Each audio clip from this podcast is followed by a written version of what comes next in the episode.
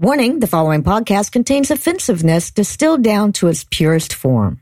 Also, naughty words. This week's episode of The Scathing Atheist is brought to you by ZipRecruiter and by D&D Minus, now on Patreon. Listen to the first five episodes plus a behind the scenes Q&A by giving us your money right now at patreon.com forward slash D&D minus, all spelled out. D&D minus. Someone shits themselves doing a backflip. And now, The Scathing Atheist.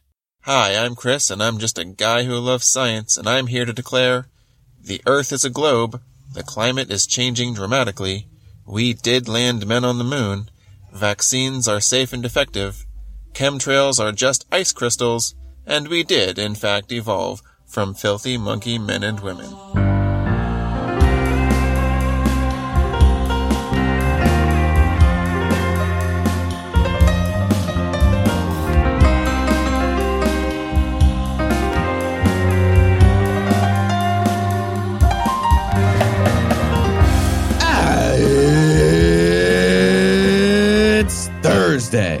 It's February 27th. And it's Pokemon Day! Pikachu. Damn right. I'm Noah Lugeons. I'm Eli Bosnick. I'm Heath Enright, and from Kellyanne Conway's New Jersey, Cincinnati Swing State, and Good Husband, Georgia, this is The Scathing Atheist. On this week's episode, the Rocket Man will prove that that piece of ground was flat for sure. We learned that Boy Scout leaders knew way too much about balloon knots. And the Trump administration will combat coronavirus by drinking American beer. But first, the diatribe.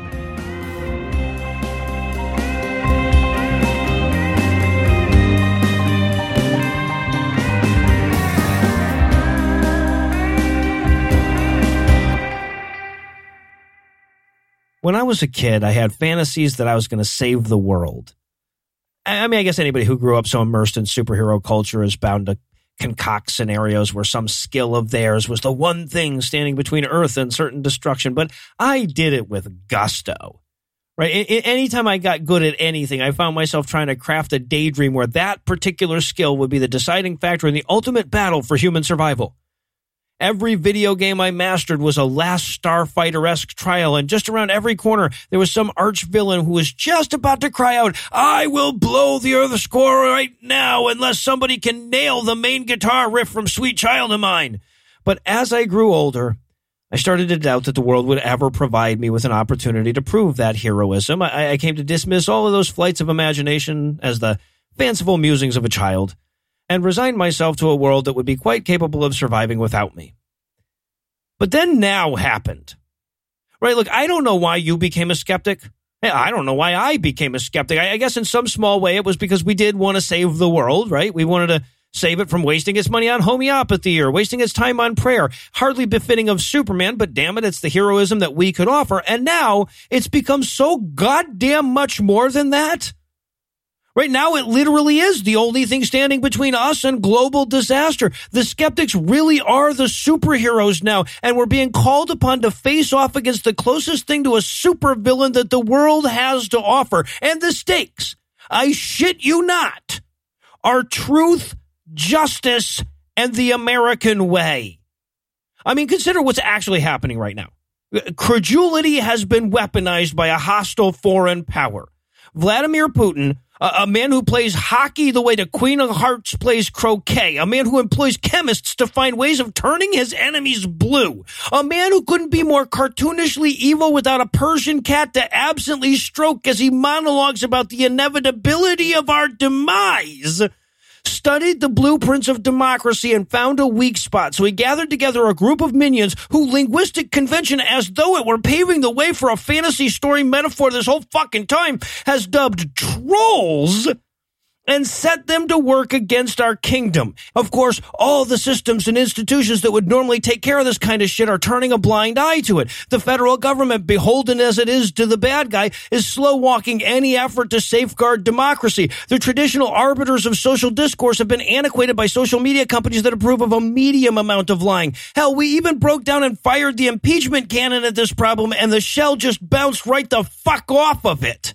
It would seem at a glance that nothing is standing in the way of bullshit's ultimate victory. But unbeknownst to most, an elite group has been training for years battling exactly this enemy. The blade in their hand is Occam's razor, and Occam's razor glows blue in the presence of trolls. We didn't know what we were preparing for, but it doesn't matter now. We might not be the hero Gotham deserves, but damn it if we're not the one it needs right now. It needs people who know how to fact check a news item on the fly. It needs people who know how to discern between conspiracy theories and legitimate connections. And most of all, it needs people who know how to engage with the victims of disinformation and convince them of the truth. And whether you've been practicing against flat earthers, anti-vaxxers, creationists, or climate change deniers, you've been honing the only skill that can save democracy, and it's time for you to be a fucking superhero. Now, to be perfectly honest, I'm a little disappointed on how we're doing so far. Right? I've seen an awful lot of self identified skeptics already on social media engaging in some pretty batshit crazy conspiracy thinking. As soon as the results were late coming in from the Iowa caucuses, I saw a lot of people violating the ever loving fuck out of all the principles of good skepticism to craft or promote silly theories of dark forces and shit right? And, and, more recently, I've seen a lot of so-called rationalists sharing math that can be debunked with half a Google. I, have seen online exchanges on pages devoted to skepticism that employ every logical fallacy I could name with a gun to my head. In other words, I've seen a lot of people wearing the label skeptic without exactly earning it. And the problem most of the time is hubris, right? Like if you think you're too smart to be fooled, you're wrong and you're not as smart as you think. Nobody's too smart to be fooled. You can employ a more or less foolproof process to verify shit, but you're only as good as your adherence to that process. You know, we have a tendency to think of misinformation as being these ridiculous conspiracy theories about Hillary Clinton's satanic child prostitution ping pong parlor, but this shit runs the full spectrum of sophistication right? There's plenty of bullshit that will pass the smell test. Unless you're vetting the information or the source, you will get fooled. And we can't afford that shit because we need to be part of the solution. We already have enough problems.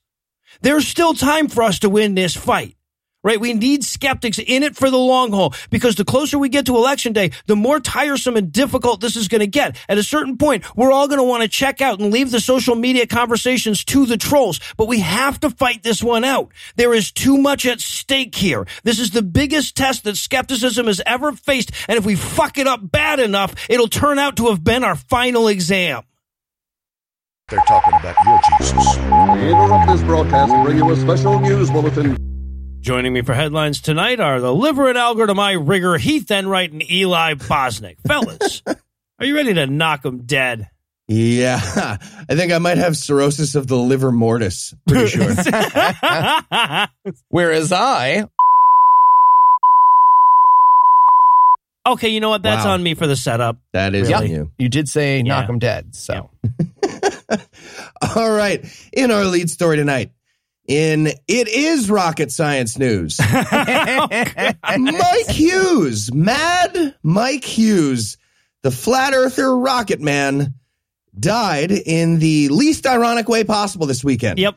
He crashed his rocket into the round earth. Hughes was inside his homemade rocket, hoping to fly approximately super duper high and prove that the earth is flat. And thanks to his theory that gravity doesn't exist, he was thinking it's going to be a long, long time before touchdown brings me around.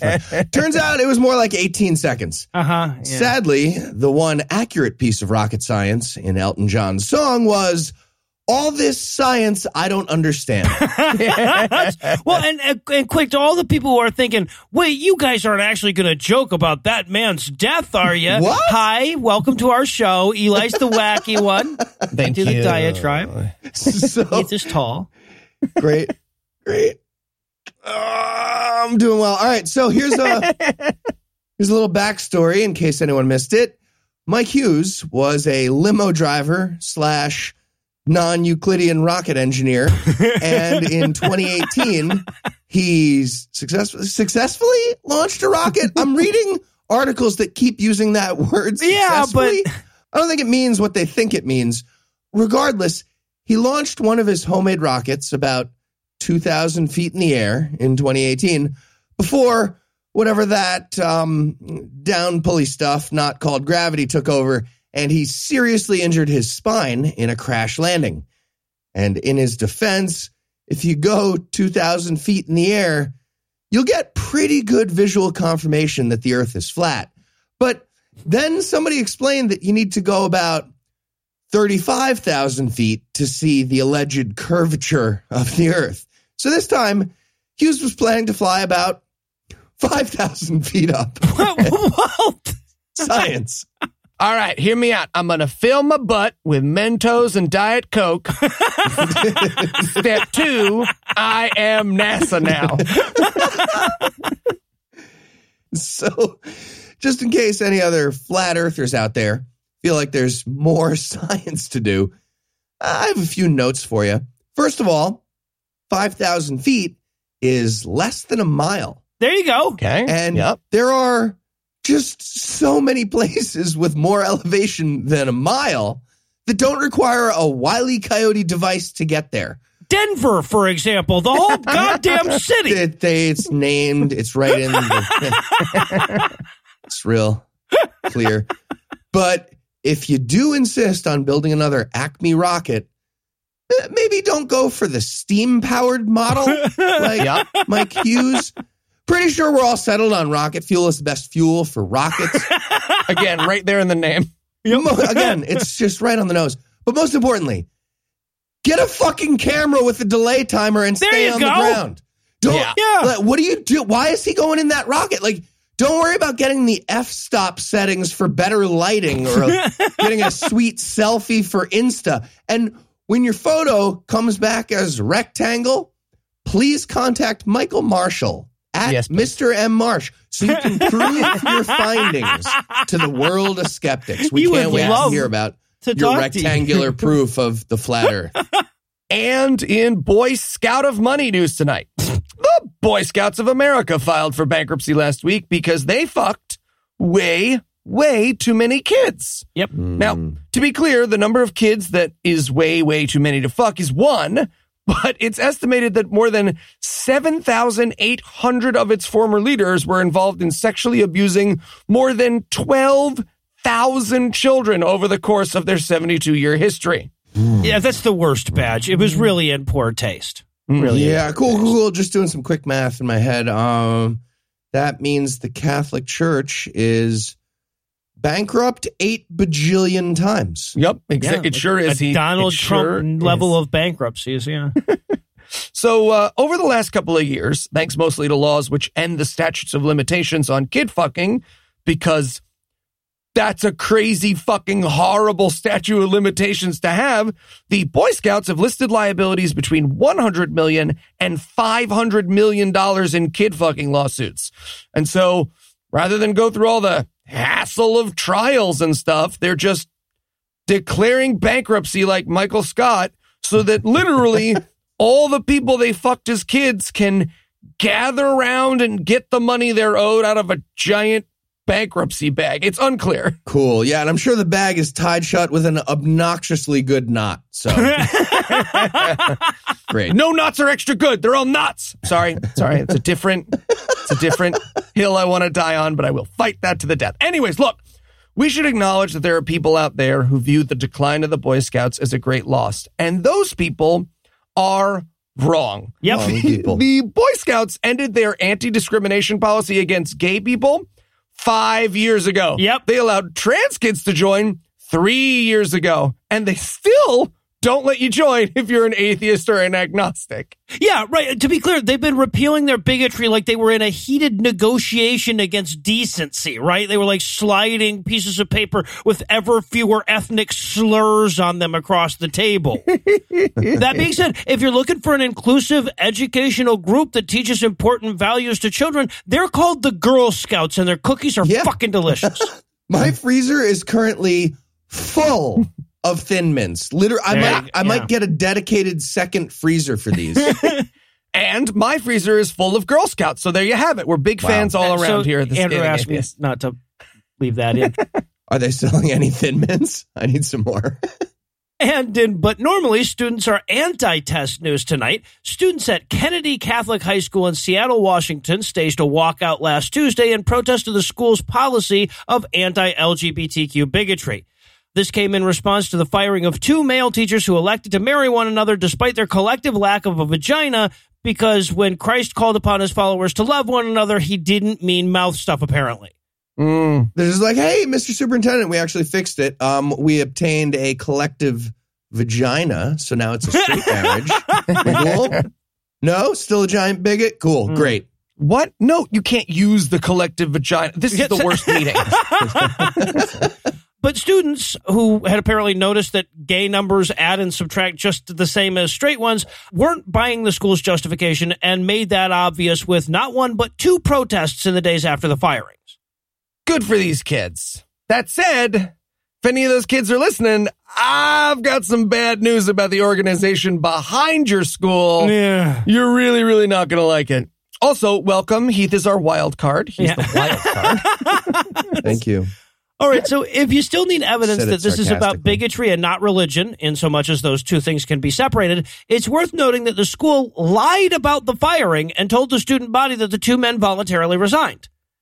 Lying is also against their religion. Yep. Right? Like it's in the top 10. The the gay thing isn't. You know, di- divorce and masturbation, wearing a mixed fabric, all of that shit is against their religion and strangely enough nobody's been fired for that. Weird that none of their employees ever masturbated or wore mixed fibers. Donna Martin masturbates. Donna Martin masturbates. there he is. That's Heath. He's the one with the 90210 That deep was cuts, everybody. amazing Very- 90210. Very deep wild cut. cardy of him. Now, Tori in the Spelling, school's she was also in defense, Saved by the Bell. after all the shit press that they got last week, the school released the two teachers from the confidentiality agreements that they signed at the time of their so-called resignation. So, you know, if they'd like to publicly badmouth their former employer while they're still looking for new jobs, they're legally allowed to do that. And the school's still defending themselves by pointing out that the teachers did technically resign, but they're somewhat underemphasizing the fact that that decision came immediately on the heels of being informed that they were about to be fired. Yeah, the argument from Richard Nixon was doing the honorable thing is eh, not a great look. Yeah, Right. not going to work out for you. And in Polly Want to Live with a Bunch of Crackers news tonight. the hippies have done it again. They? Your racist uncle warned us that letting Pete Buttigieg get married would lead us down the buttery, buttery slope to marrying animals and people by the dozen. But we didn't listen. And now polygamy has been decriminalized in that leftist utopia of Utah. The most conservative state in the union, yes. Yeah, in a feat of legal and mental gymnastics that hasn't been seen since Dick Cheney had to talk about his gay daughter. Or explain why he would shoot a blaze orange bear in the face. Yeah, exactly. the Mormon capital of the world is one of the first states to make it not all the way illegal for consenting adults to love each other. This is a weird universe. It's a weird. Well, okay, but look, but if they had their way, the word adult would not be in that sentence. So maybe that Yeah. helps, Eli. Maybe that normalizes it a bit. So, so that's the problem, right? The problem with this bill is that its origins are sort of in the opposite of freedom. You know, the whole Yeah. chatteling of women thing. I mean, even the bill gives away the game with exceptions that are like very specifically aimed at the chatteling of women. Almost exact quote, like, just because you're married to multiple people doesn't mean you're allowed to rape any of them. Oh. Everybody just puts their hand down. All right. And this is compromise or whatever. So yeah, while this is technically a victory for the private lives of people who want to marry each other, the history makes this a way, way more tricky, less fun story than it should be. Yeah, right. No, it's like when Romney voted to remove Trump because the prehistoric sword wielding Native American Jews would have wanted him to. Mormons do the right thing in a broken clock kind of way, but occasionally Yeah. they do the right thing. But we here at the Scathing Atheist, we're not just here to pose hard questions. No, we've got solutions too. The obvious answer, listeners, is to turn Utah into a poly enclave that would make Portland lock its windows. Think about it. Interesting. beautiful scenery, super kid friendly. And if we could just get, I don't know, a couple hundred of our weirdest thruples and haxamorous gender free cuddle puddles into government, we can wild, wild country to fuck out of that state. Let's do it, people. Come on, weirdos. What is a cuddle puddle? Google it. Mm, I fell for this once before. All right, so while we set the over under on number of multi husband marriages it would take to get those Mormons to rethink their little law, we're going to pause for a word from this week's sponsor, ZipRecruiter. Hi, is uh this the interview? Yes, uh, Troy, I, I, I'm sorry, Bernute? Uh, burnout. Oh, okay, cool. Well, tell me a little bit about yourself, Troy. Well, as you can see, my resume is perfect. I'm going to nail this interview, and then 24 seconds into the job, I'll demand an insane promotion or raise. And the moment I don't get it, I will turn it into an entirely destructive force in the workplace. You will. Yeah, like uh, I'll make other people quit. I'm so bad. Why does hiring have to be so hard? I mean, to be fair, it doesn't. You could always try ZipRecruiter. Well, wait, what's ZipRecruiter? It's the smarter way to hire. ZipRecruiter sends your job to over 100 of the web's leading job sites, but they don't stop there. With their powerful matching technology, ZipRecruiter scans thousands of resumes to find people with the right experience and invite them to apply to your job. You can even add screening questions to your job listing so you can filter candidates and focus on the best ones. Wait, so like I could ask how many jobs you've been fired from for locking yourself in the meat freezer? Seven, exactly. Yeah. ZipRecruiter is so effective that four out of five employers who post on ZipRecruiter get a quality candidate within the first day. Wow, that's fast. And right now, to try ZipRecruiter for free, our listeners can go to ziprecruiter.com slash scathing. That's ziprecruiter.com slash S-C-A-T-H-I-N-G. ZipRecruiter.com slash scathing. All right, I'll give it a try, Troy. ZipRecruiter, the smartest way to hire. Quick question. Can I have your job? No, Troy, you, you can't have my job. And I'm stealing. Okay, Stealing. I see that. A man wrote the Bible. A whore is what she was. If it's a legitimate rape, it makes you a slut, right? Cooking can be fun. Hey, I'm proud of a man. This week in misogyny. Damn it, ladies. Once again, those clever men in government have thwarted our ongoing effort to fill whole rooms with tampons like a feminine hygiene ball pit. And the motherfucker that bested us this time was a Republican state senator in Tennessee named Joey Hensley. He pushed back against Big Tampon during a debate as to which items should be exempted in an upcoming sales tax holiday. When Democratic State Senator Brenda Gilmore suggested adding feminine hygiene products to the list, Hensley warned that women could use that loophole to hoard tampons and avoid taxes on them all year round, which would be the fucking point. And what would be the cost of allowing women to build tampon forts unfettered? Well, the amount raised by taxing tampons in Tennessee is about 133 grand a year. Out of the approximately, I don't know, 11 billion dollars of tax revenue that the state brings in each year. So slightly over 1% of 1% of the state's income. But when it comes to cultural attitudes towards menstruation, there's a long way to fall, even from the Tennessee Valley. And personifying that point this week is a Hindu leader by the name of Krishnaswash Daji, or something that looks like that when it's spelled anyway. And he delivered a sermon last week where he explained that women who commit the sin of cooking while menstruating will be cursed to be born in the next life as dogs. And not even cool male dogs, lady dogs. Bitches, y'all.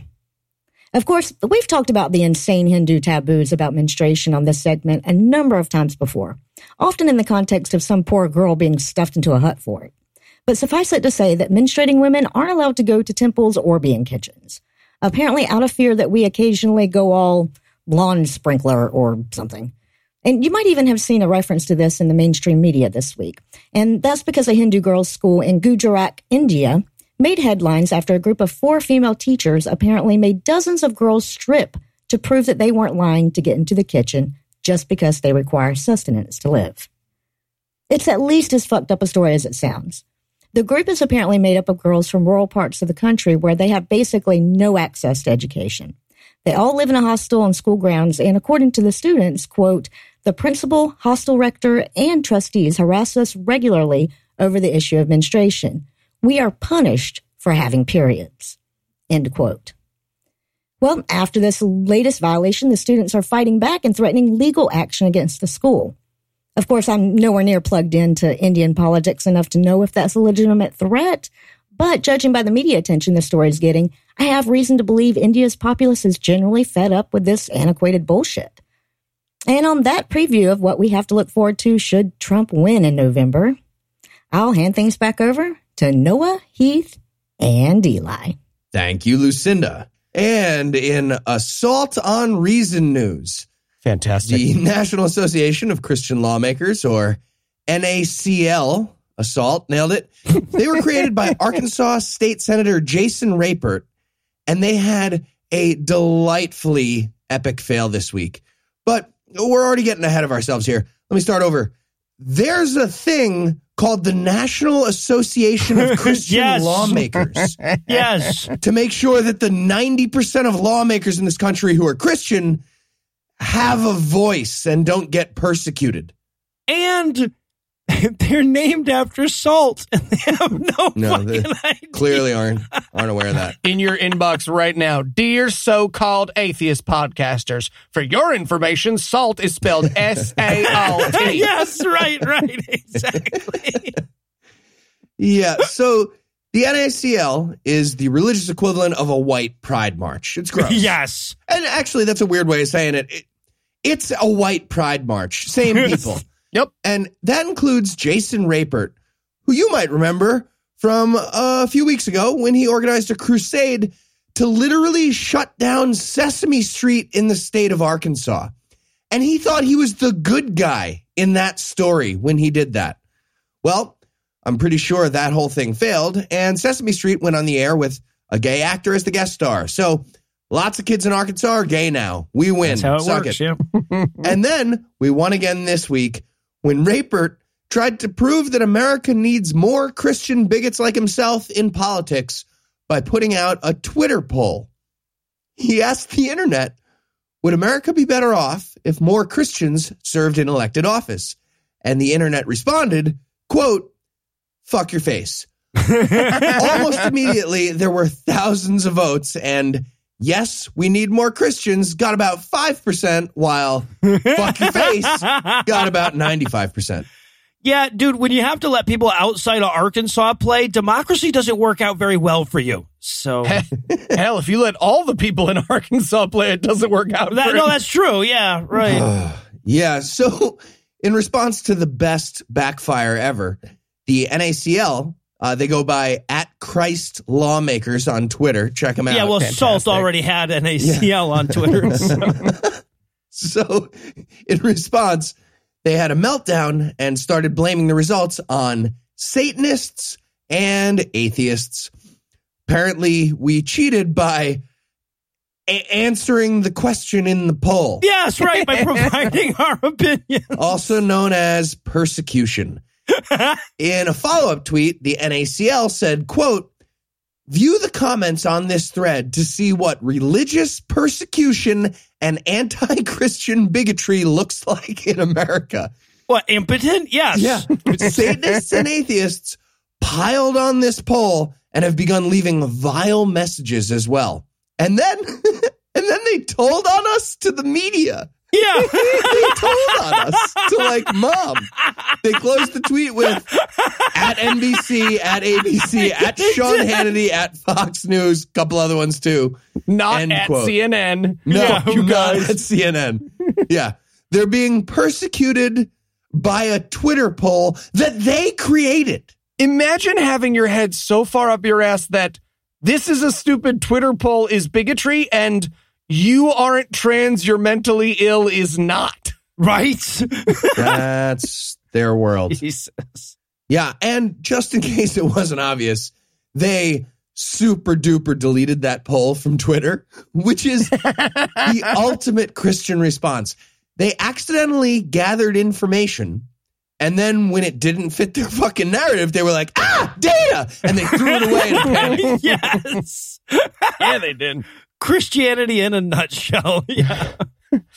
And in Fear Boner news tonight, I got to the headlines first this week and therefore was able to steal this headline before he could get to it. and I could not be happier. Because Coach Dave Daubenmire is still upset about the Super Bowl halftime show. Three He's weeks itchy. later. He's a little itchy. He's regretting something. But I get it. I get it. Look, this is a man who's repeatedly declared himself against mixed race marriage and masturbation, which means he has been sporting that fear slash hatred boner for a month now. He must be exhausted. Plus a few decades before that. Calling his doctor every four hours since February 3rd. Indeed, he has. So, uh, yeah, Coach Dave was sadly not that honest. Instead, he took to the air this week to complain that the halftime show could have infected him with a demonic virus. You guys ready for this? what? Called Never. Latina. I will never be ready for this. Here's the quote. he thinks coronavirus is the Latina virus that he got from J-Lo and Shakira. It's just balancing a lime on his dick. Does this make it stronger or less strong? I don't. I don't know. If only it were blue moon virus, I could use an orange slice. So here's the quote. What if there's a demonic spirit that accompanies the visual of the pornography? what if that opens up, what do they call it? A portal? Yeah, it's called a portal. A portal. threshold? Mm-hmm. Not a threshold. What if no. sitting there watching that soft pornography dance across our TVs? What if there's a spiritual component to that? What if there's something that comes out of my screen? Fucking what? All right, well, that's settled now. Eli is definitely dressing up as J-Lo, sneaking Yes. into Coach Dave's house and crawling out of his TV like the ring. We're doing that. Now, now there's finally a good reason for that plan, Eli. Yeah, right. No, exactly. It's like super apropos now. Before it was a little weird, I thought. Look, Dave, if you were watching TV without wrapping your dick in aluminum foil first, this is your own damn fault, okay? really is. Really. But it's it's not just portals he's worried about. He also added, quote, what if there's some waves? or particles, even. What if there's something that comes off that video? What? if there's something, waves or some force that comes off of that? What do they call that stuff? Dopamine? Well, I mean, it it is sinusoidal dopamine demonic herpes, uh, but so he's impressively close though. Like he's, he's Yeah. pretty close. He's got part of it. He concludes, what if that unleashes something in my brain? What if it's like really and truly infecting me with a virus? What if it's really like that? I, I don't know a whole hell of a lot, Dave, but I can assure you that nothing happened in your brain. okay, you can you can pretty much cross that off your list of future concerns. Even yeah, so much, so much to break down in that quote. But not the least of which is that Coach Dave experienced happiness. That's that's what dopamine is. yep, yes, For the first time while watching the Shakira J Lo halftime show. And and if we are to believe him, immediately upon feeling it, he thought, this is a demon virus wave. Demon virus Oh. wave is affecting my penis in a happy way. What? and finally tonight in smells like quarantine spirit. Fantastic. Thank you. Heath has coronavirus and has a 1 in 50 chance or so of dying, so you should probably donate to our Patreon page quick while you still can affect his quality of life. And why is America now plagued with a disease that's poised to kill more Americans this year than the helicopter that Kobe was on, maybe? and, and why has God released this great plague upon his favorite nation? Well, according to spiritual epidemiologist Rick Wiles, it's because Uh, gay Jewish pronouns? That's the pattern. That's where. Right? That's No, yeah, no. If he wanted to stay consistent, that's where he would have gone. But no, you're close. It's because Chinese people hate Jesus. Okay, kind of disappointing. Didn't really ramp it up at all. That's fine. It's it's, it's time to call in like bigot reliever for him. He's, I, yeah, I he's don't out know. of Though. I don't know. You were expecting a sinker. He went and put it right across the plate. Though I think he's doing well. I, you, it's unexpected. Just with Wiles. So here's Wiles' diagnosis. Quote: You have a plague, Mister Xi Jinping. You brought it on China. Now do the right thing and repent, and tell the Chinese people you are sorry. You made a mistake. Bite a nickel. you repent and ask them to put up in their homes the painting of Jesus Christ. Watch what happens if you do it. The plague will stop. End quote. Okay, but didn't Rick Wiles say that coronavirus was God's death angel? Exact quote. Yes.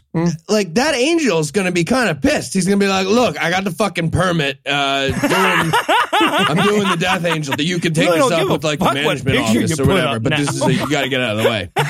Shows up. Okay, who put ram's blood on their door? I just want to say this is a very old stereotype. I find it incredibly offensive. Who did this? Yeah, no, I want to say Hostile work environment.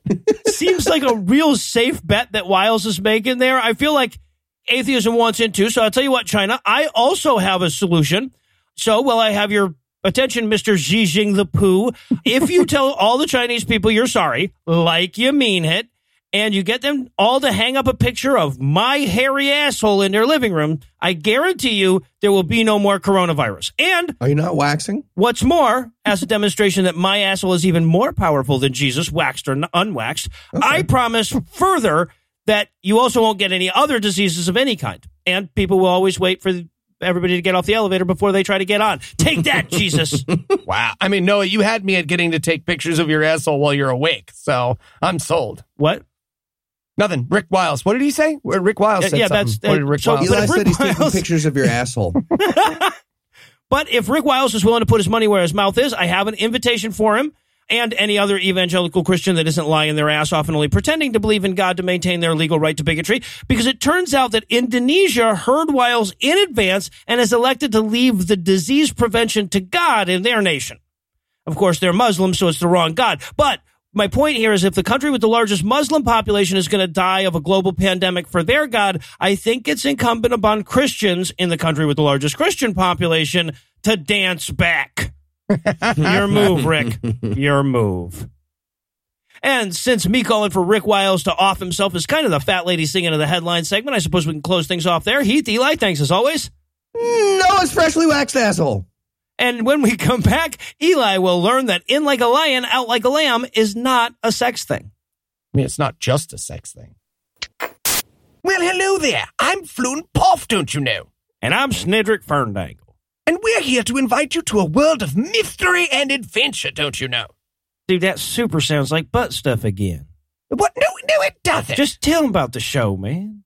Uh, all right. D&D Minus is our new actual play Dungeons and Dragons podcast. It's got adventures and battles. And a lot of poop jokes. Yes, it, it does have a lot of those. But it isn't just Snedrick and I. There's also Dave the Dragonborn. Hello. And Bridget Boulderstash and Cla the Aarakocra, played by Anna Bosnick and Morgan Clarke, respectively. They, they're not here for the recording, but I assure you they are on the show. Now, the first new episode of the show will be out for free on Friday, March 6th at 7 a.m. Eastern Time, but you can listen to those episodes plus a behind-the-scenes Dungeon Master Q&A by pledging as little as a dollar over at patreon.com slash D&D minus. All spelled out on account of they won't let you use ampersands on, on the Patreon. That's right, patreon.com slash D&D minus. If you love adventure, get ready to take your biggest, thickest adventure yet. How do you not hear that? Hear what? You know, never mind, man. As we approach the end of February and reflect on the fact that Leap Day pretty much by itself either disproves intelligent design or proves that God is too much of an asshat to deserve our worship, we find an entire new month's worth of religious holidays ripe for secular appropriation. That's right, it's time for another. Holiday Buffet. So, Eli, which holiday did you pick this month? I chose Purim. Oh, awesome. Jewish. What we're commemorating. The time someone tried to kill the Jews and failed. Again. But not for the last time. Again. Again. So, yeah, spoiler alert for the Bible Beast Theater in a couple decades, but the Purim story is basically a retelling of the book of Esther. So, quick refresher the Jews make God mad again, so they get taken over again, but this time by the Persians and their king, a horse and rice. Um, Ahasuerus. Uh, it's probably Xerxes the first. Yeah. Well, That- yeah. The, is the thing is, talking though, is that Eli's pronunciation was at least as historically accurate as the name that's in the fucking Bible. Thank you. Yeah, so, Rice-A-Roni, he's been king for a couple of years. He decides he's going to kidnap all the pretty ladies in the kingdom and make the prettiest one his wife. And who should be the prettiest lady in the kingdom but Esther, cousin of Mordecai and leader of the Jews, who just so happened to save a horse and rice's life earlier in the year. Meanwhile, Horsenreich has just elected a new prime minister named Haman, who wore a big Flava Flav idol around his neck and hated the Jews. What we're, what we're saying is that Flava Flav is anti-Semitic. Yeah, I mean, yes. Probably accurate. Yeah, right.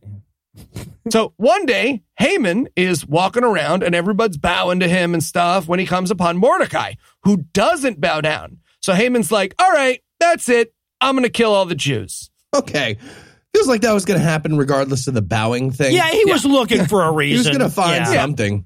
Exactly. So Mordecai tells Esther, hey, you got to stop the, the killing of the Jews plan. So she throws a big feast and erects a giant gallows at that feast. And she invites Haman and the emperor and they party it up. And maybe she fucks both of them. It's not clear. There's a lot of commentary that maybe she fucks. Either way, her husband's happy. He's like super happy. And he's like, hey, thanks for the party. Do you want anything? So she's like, yeah, I want something. I want to have another party tomorrow night. And the emperor's like, that's fucking great. Tomorrow party. Love it. Love you. And she's like, cool. Just make sure Haman comes. And Haman, who she probably just fucked, is like, that sounds money. I'm in. Let's do this. And nobody was like, hey, uh, just quick question. The gallows. That's um that's for uh, party game? What, what do you know with that? I that? gotta be, I, to be honest, I've been standing here guessing R all goddamn day like an asshole. Nothing's happened. So next day at the party, Haman and Horsenreich are all ready to party. And Esther comes in and she's all like sad and not party ready. And a horse and rice does that thing where you want to fuck your wife, but she's like sad about something. So you care about her. You want to see if you can like fix it and maybe still get laid. So he's like, oh, oh, what's the matter? And Esther's like, oh, uh, rice, someone wants to kill me and my entire family. And the emperor is like, what? Who? I'll hang that dude on these gallows. This makes sense now. And she's like, oh, it's Haman because I'm Jewish. Surprise. So the emperor hangs him while all the Jews go and murder his sons. Happily ever after. That's Make- the fucking story. Let's make a holiday about it. yeah, It's a right? weird postscript. Where it's celebrated. Wherever there are Jews. So like movie studios, the executive Yeah. offices of newspapers, Okay. that kind of stuff. The deep state. Yeah. Exactly. Yeah. When it's celebrated. The 14th day of the Jew month of Adar, unless you live within the walls of an ancient Jewish city, in which case it's on the 15th day of Adar because it takes an extra day for Purim to get through the walls of an ancient Jewish city. Best aspect. Party based vengeance. That's our fucking rallying cry for November. So fuck yeah. Worst aspect. Unnecessary child murder postscript. The worst kind of child murder, really. Thank you. Yes? How it's celebrated. All right, this is the best part. Are you ready? Blackout drunk, Halloween themed variety show with Hitler cookie gift baskets. Okay, spoilers. I'm doing St. Patty's Day right after this. I feel like you're ruining the thing. So let me break this down. The variety show is what's known as the Purim Spiel. According to Wikipedia, quote, this was historically a comic dramatization that attempted to convey the saga of the Purim story. By the 18th century, in some parts of Eastern Europe, the Purim plays had evolved into broad ranging satires with music and dance, for which the story of Esther was little more than a pretext. End quote. Eli, if you want to do a burlesque gallows play, just ask us. Like, we'll do it without a lie about a holiday. We would just, we just do that. We can do that anytime we want. But will Noah? No. You don't think so? shoots my ideas down all the time. Next up, Halloween. Yeah, so according to Wikipedia, Italian Jews probably started the tradition of dressing up a la Halloween in the 15th century because they were like, why the fuck did I buy this mask if I only use it once a year and at eyes wide shut parties? But today, especially in the United States, Purim is just like second Jew Halloween. And I think we can all agree that we all need at least one more Halloween a year. At least one more. Hey, I was David Carradine in Kung Fu this year. I have the perfect idea for the gallows. This is great. This is great. And that brings us to the Hitler cookie gift baskets. What, what are we reaching out to Trump voters here? maybe, maybe. So, according to Wikipedia, again, quote, the book of Esther prescribes sending of portions one man to another and gifts to the poor. And according to the halacha, which is like Bible commentary for Jews, each adult must give at least two different foods to one person and at least two charitable donations to two poor people. This tradition has evolved in what are called minsholach marot, which is a giant basket of cookies and shit. Enter Hamantaschen. Hamantaschen are triangular pear or apricot jelly filled cookies meant to resemble the hat of Haman, the bad guy from the Purim story. So we eat them because fuck that guy. Okay.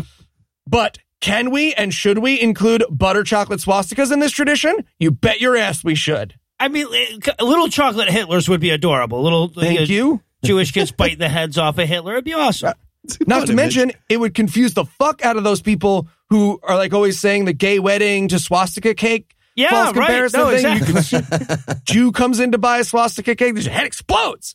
So finally, and most importantly for Heath, blackout drunkenness, which is actually a part of Purim, not just the drunkenness, crunkenness. So, according to Wikipedia, quote, the custom stems from a statement in the Talmud attributed to a rabbi named Rava that says one should drink on Purim until he can no longer distinguish between Arur Haman, cursed is Haman, and Baruch Mordecai, blessed is Mordecai. End quote.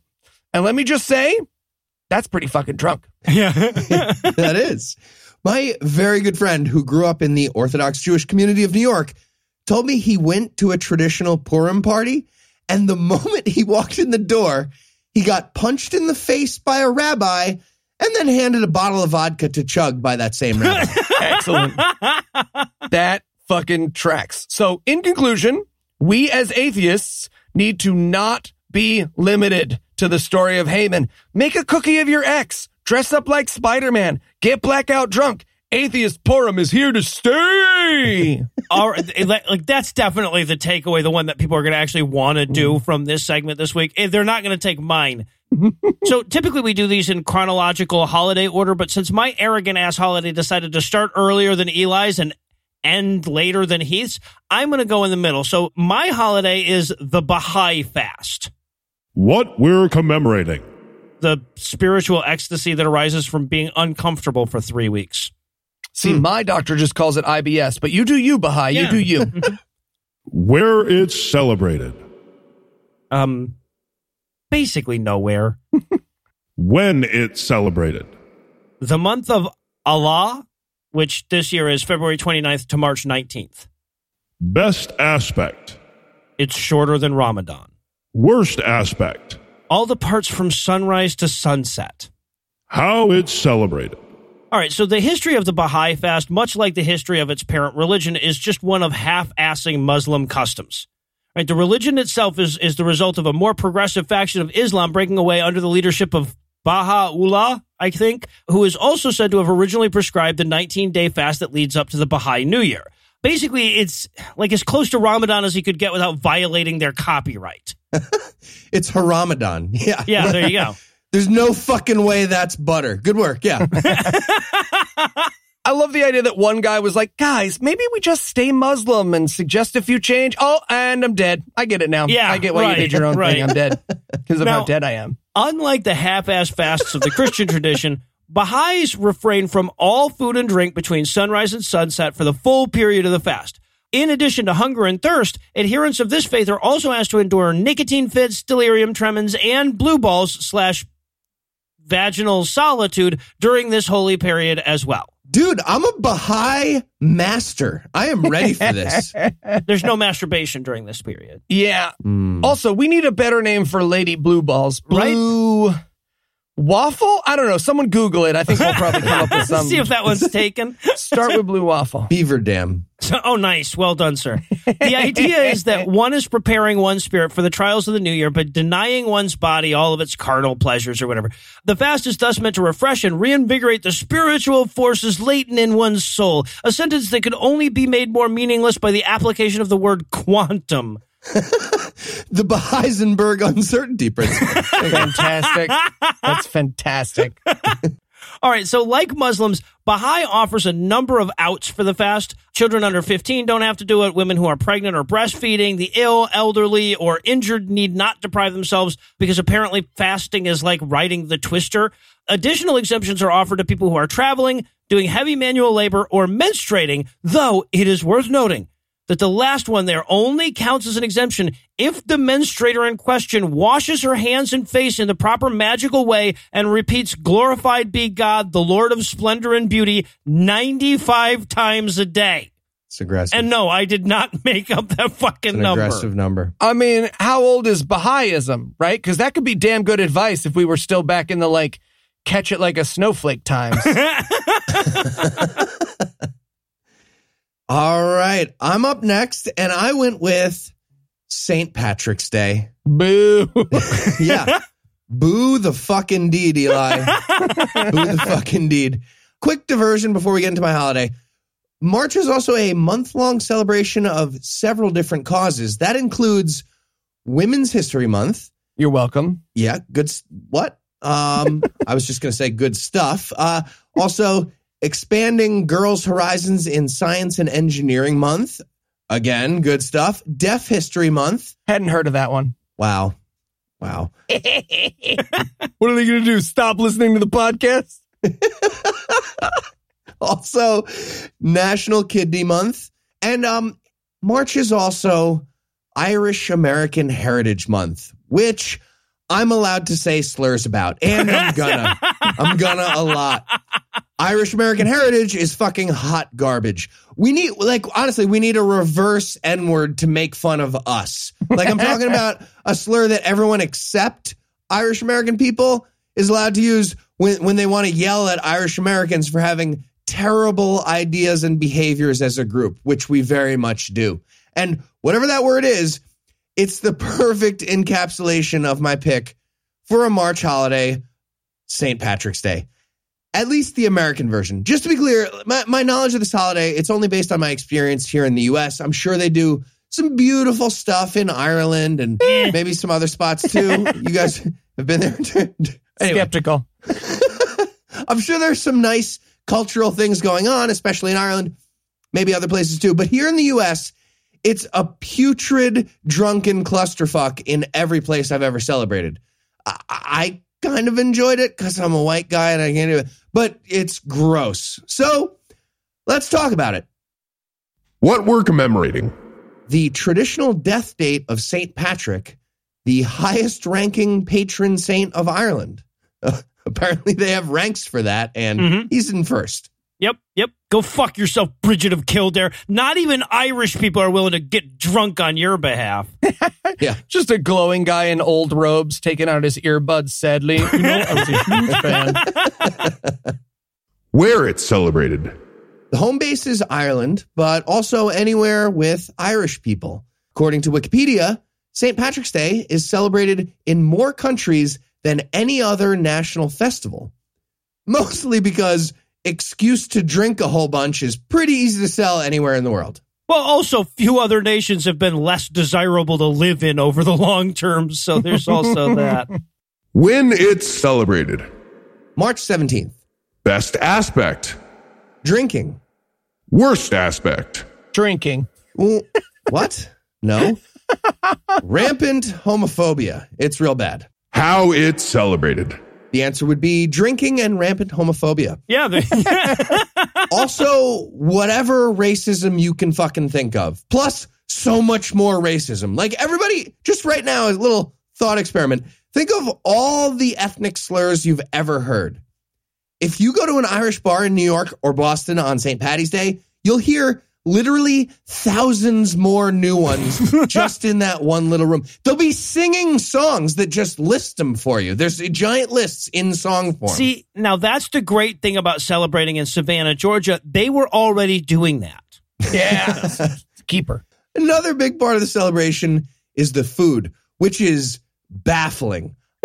Irish cuisine, really? Like it, the organizing pr- principle of Irish cuisine is boil it until the flavor's gone. That's what we do to food. Yep. The big staple on St. Patty's Day is corned beef and cabbage.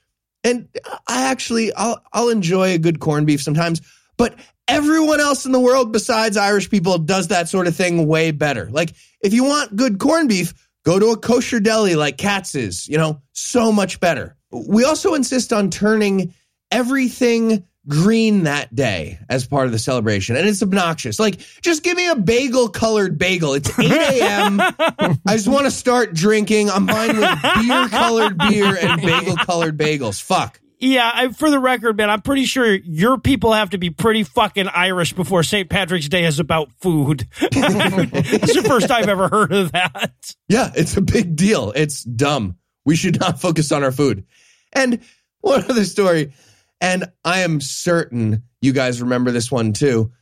Uh, we all worked at the FAO Schwarz toy store for several years. Yeah, we did. Which is on Fifth Avenue in Manhattan, in Midtown, right in the middle of the parade route on St. Patty's Day.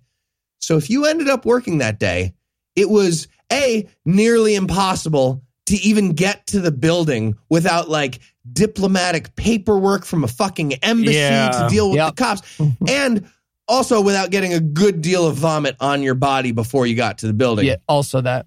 And in one of those years, I, I, I think we were all working that day. Were you guys know what I'm talking about already? I'm sure you do. I absolutely, I Okay. absolutely know what you're talking about.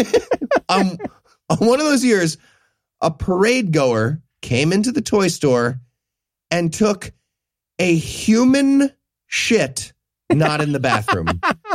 Yep. A human shit. That really happened. And then a second parade goer did the same thing. We Yep. had two different piles of human feces on the selling floor of a toy store that day. Heath was so mad. He kept walking around telling everybody like we were going to leave together. It was the best. also, then after the second human shit, the fat guy who did our Rubik's cubes called people fucking in the bathroom. It was the best. It was great. Yeah. So that's the American, anyway, version of St. Patty's Day. That's the New York one. May St. Patrick rest in peace. Amen. All right. So, as the only one who picked a holiday that doesn't involve getting drunk enough to shit in the Lego department, I suppose it's on me to close off for the night. But we'll be back next month with yet another spread on. The Holiday Buffet.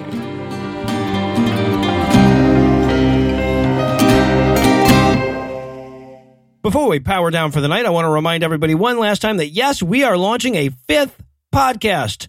Because free time can go fuck itself. Our new show, D&D Minus, started off as a patron extra for scathing patrons, but we had so damn much fun we, we couldn't stop doing it. So on March 6th, we're going to be launching that show for the whole world to see. You can still get in early though by going to patreon.com slash D&D Minus. That's D-A-N-D-D-M-I-N-U-S and pledging as little as a dollar an episode. Anyway, that's all the blasphemy we've got for you tonight, but we'll be back in 10,022 minutes with more. If you can't wait that long, be on the lookout for a brand new episode of our sister show, The Skepticrat, debuting at 7 a.m. Eastern on Monday, an even newer episode of our sister show's Hot Frank God Awful Movies, debuting at 7 a.m. Eastern on Tuesday, and an even newer episode of our half-sister show, Citation D, debuting at noon Eastern on Wednesday. Obviously, I'd be a sad excuse for a host if I neglected to thank Heath Enright for toughing it out to be here today despite being as sick as Eli's default baseline of wellness. I need to thank Eli for toughing it out enough to be here today despite being Eli. Also want to thank the lovely and talented Lucinda Illusions for having the sense to just not get sick in the first place. Also want to thank Chris, who loves science, for providing this week's Farnsworth quote and for loving science while we're on the subject. But most all, of course, I want to thank this week's most scintillating simians, Julie Naomi Bossasaur, Fickless Cage, the custodial humanist Crystal, Terry Mario, Matthew Hugh, Jacob, Thomas the political Martian, Matt, Justin, Jeff, Christian, Other Crystal, Josh, Demjin, Rayner, and Daka Daka Daka Wag. Julie, Naomi, Bossasaur, Flickless Gage, the custodial humanist Crystal, and Terry, whose IQs are higher than their credit card numbers, Mario, Matthew, Hugh, Jacob, Thomas, the political Martian, Matt, and Justin, whose entry is so hot their condoms need heat shields, and Jeff, Christian, Other Crystal, Josh, Demjin, Rayner, and Daka Daka Daka Wag, who are so smooth the loop's using them as much as they're using it. Together, these 21 people, dinos, noises, puns, and homogeneous solid surfaces with naturally occurring symmetrically arranged plane faces helped keep the dick jokes flowing this week by giving us money. Not everybody has the money it takes to give us money, but if you do, you can make a per episode donation at patreon.com slash scathing atheist, whereby you'll earn early access to an extended ad-free version of every episode, or you can make a one-time donation by clicking on the donate button on the right side of the homepage at scathingatheist.com. And if you'd like to help, but you're saving up all your money for that sweet coronavirus shelter, you can also help a ton by leaving us a five-star review, telling a friend about the show, and following at PIATPod on Twitter. Legal services for this podcast are provided by the law offices of P. Andrew Torres. Tim Robinson handles our social media, and our audio engineer is Morgan Clarke, who also wrote all the music that was used in this episode, which was used with permission. If you have questions, comments, or death threats, you'll find all the contact info on the contact page at scathingatheist.com.